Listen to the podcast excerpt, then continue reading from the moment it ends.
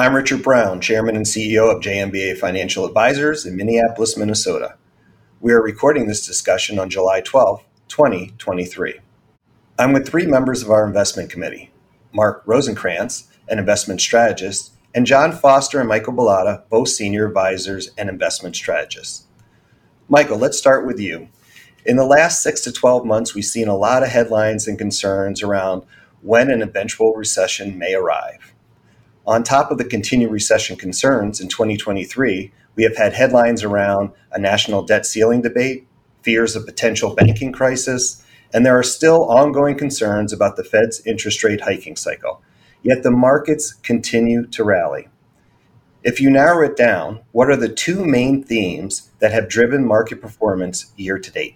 Yeah, Richard, I think two of the biggest factors uh, in what we've seen with the market to date is, or that have led to the performance of the market to date, are the resiliency of the economy and a strong consumer. And then the second would be kind of the narrow leadership pulling the market along with it.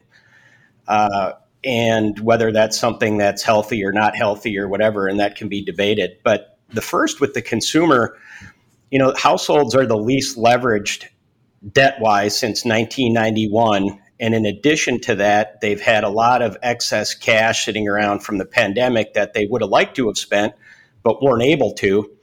And that was in the trillions of dollars. You add that to large cost of living increases with Social Security and a reprieve on student loan payments. You just kind of have a recipe for people, if they felt secure enough, to open up the pocketbooks and spend. Uh, so even though we had really inverted yield curves, uh, Powell last August even said we plan on keeping at it until the job is done. And the plan of hefty rate increases will bring some pain to households and businesses. Uh, basically, telling you right there, we're willing to cause a recession to get inflation under control. It just hasn't transpired quite that way yet and that's let you know consumer spending and even a housing market stabilize after showing some signs of weakness over the past couple of months. Uh, you know, we have to differentiate a little bit between the backward looking or lagging indicators, meaning what has happened, and the coincident indicators, what's happening now. And most importantly, for argument's sake, the leading indicators, what are the things that signal where we could be going in the next three to six to 12 months?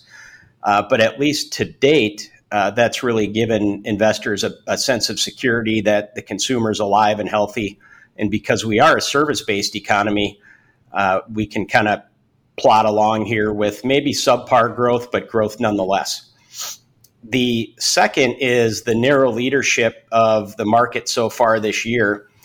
And, you know, if you look at it, it's been talked about quite a bit, but the seven mega cap technology names, you know, names that you would you would all recognize, as of mid June, represented 28% of the market cap of all 500 S&P companies and 17% of the earnings. So they did contribute a healthy clip, but for argument's sake, not almost a third.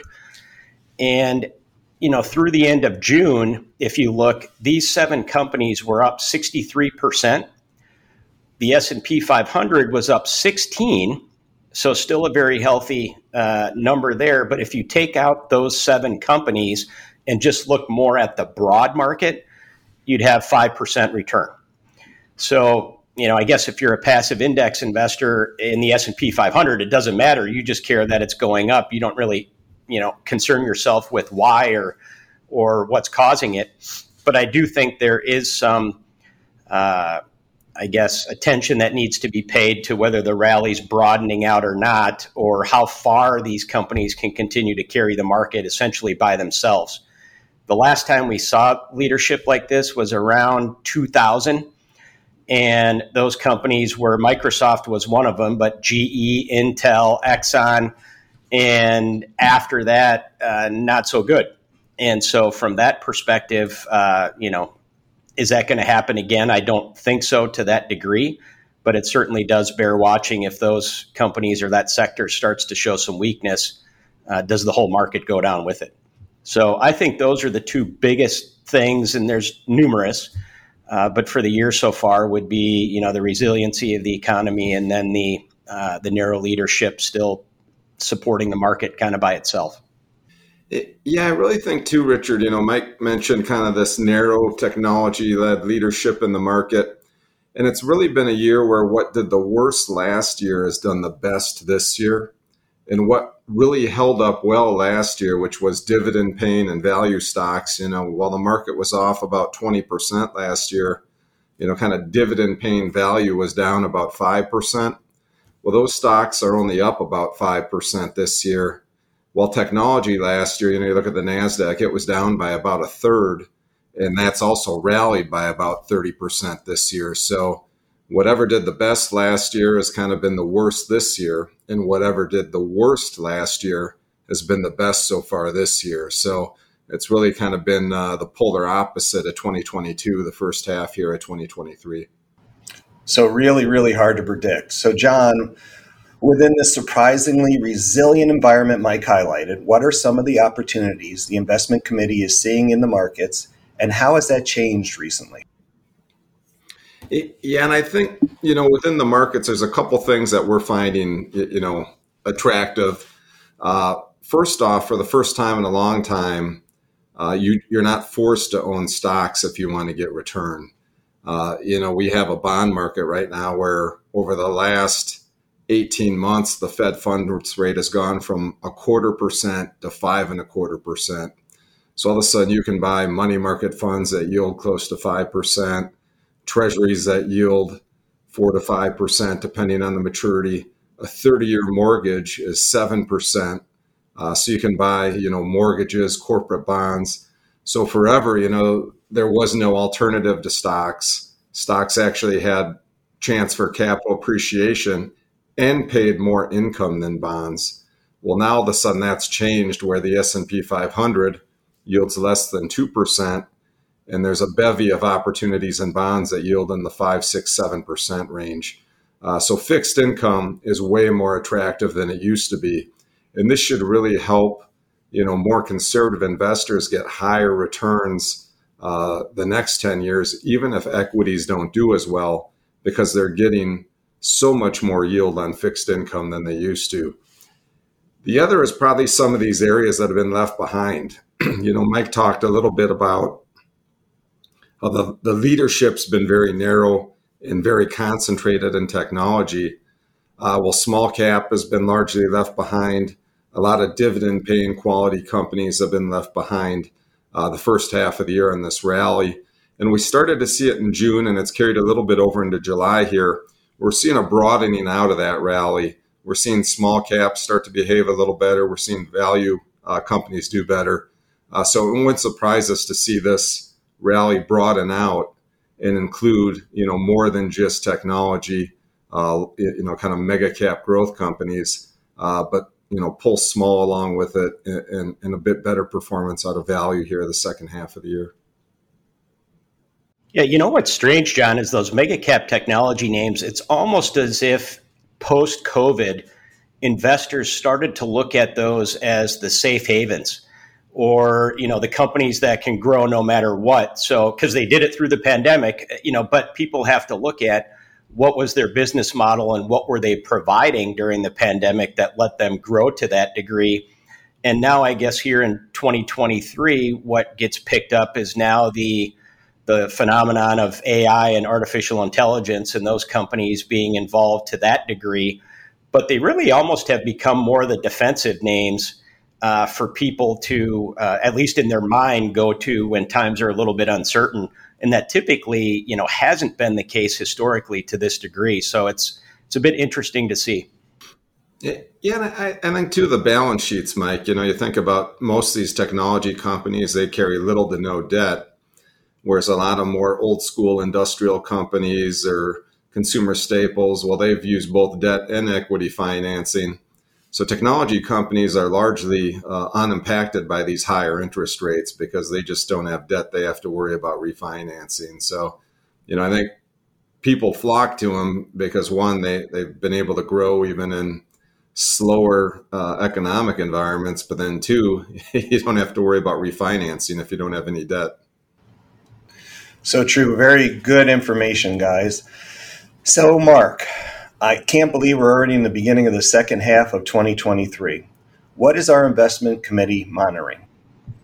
Yeah, you know, I, th- I think everyone here has done a, good job of, you know, highlighting all the things that have changed over the last six to 12 months. Uh, you know, it never feels safe to say, but it feels like we're in a bit more of a normalized environment. You know, a lot of headlines have come and gone, whether it's a banking crisis, whether it's a debt ceiling, you know, 100 basis point rate increases. It feels a little bit more of a day to day. And in that environment, we're allowed to focus on a lot of the things the Fed has stated they're watching. You know, things like unemployment, things like inflation. We got a, another good CPI print this morning things like corporate earnings, consumer activity. You know, these are the things that, as Mike pointed out, have really driven the, the first half of the year in terms of holding in there.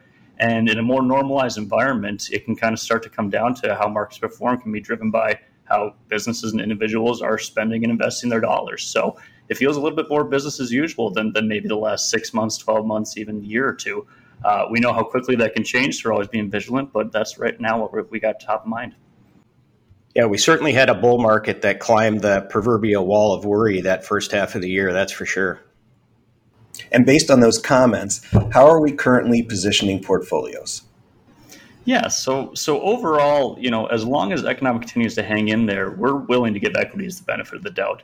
At the same point, as John pointed out, equities aren't the only show in town anymore, and there is some compelling yields on on the fixed income environment. So Adding that all together, right now at JNBA, our portfolios are slightly overweight equities and slightly underweight fixed income.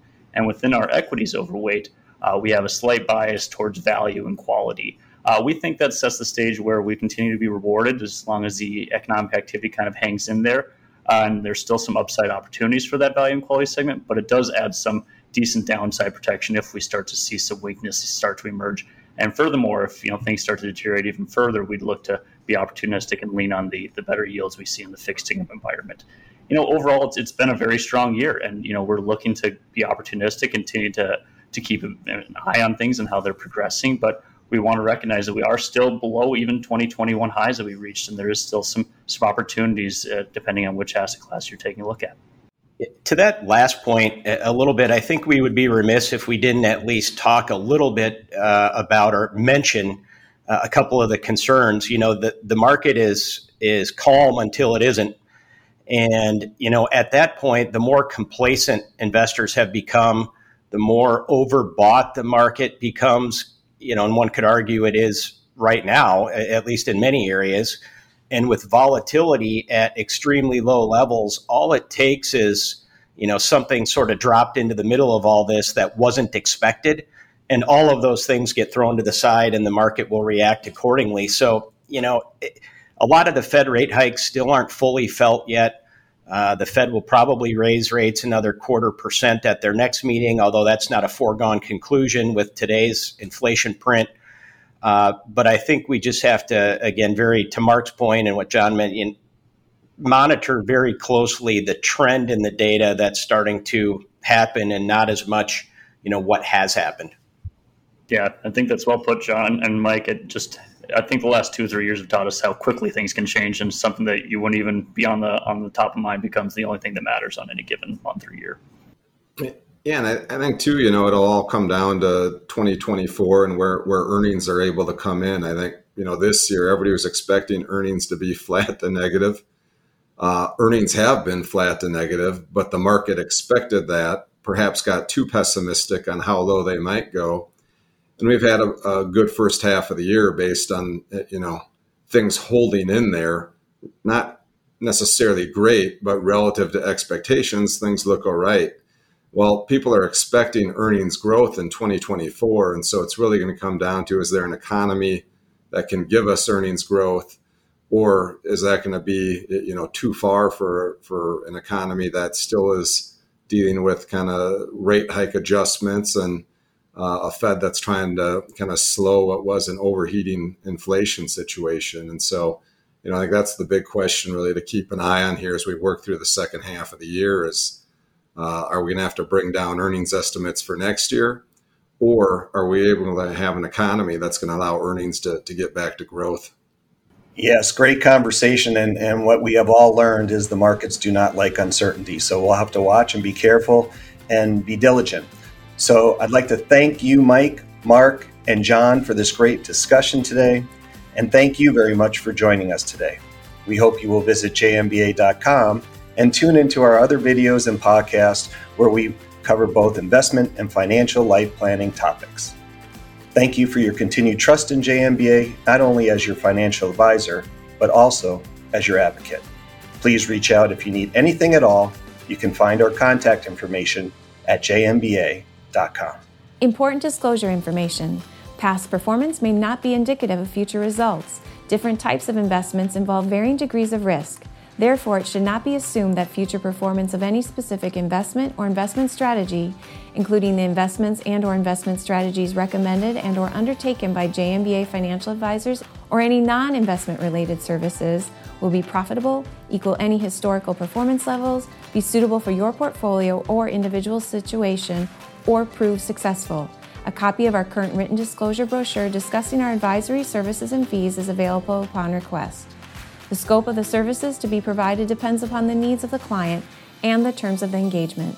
Please see important disclosure information at www.jnba.com backslash disclosure.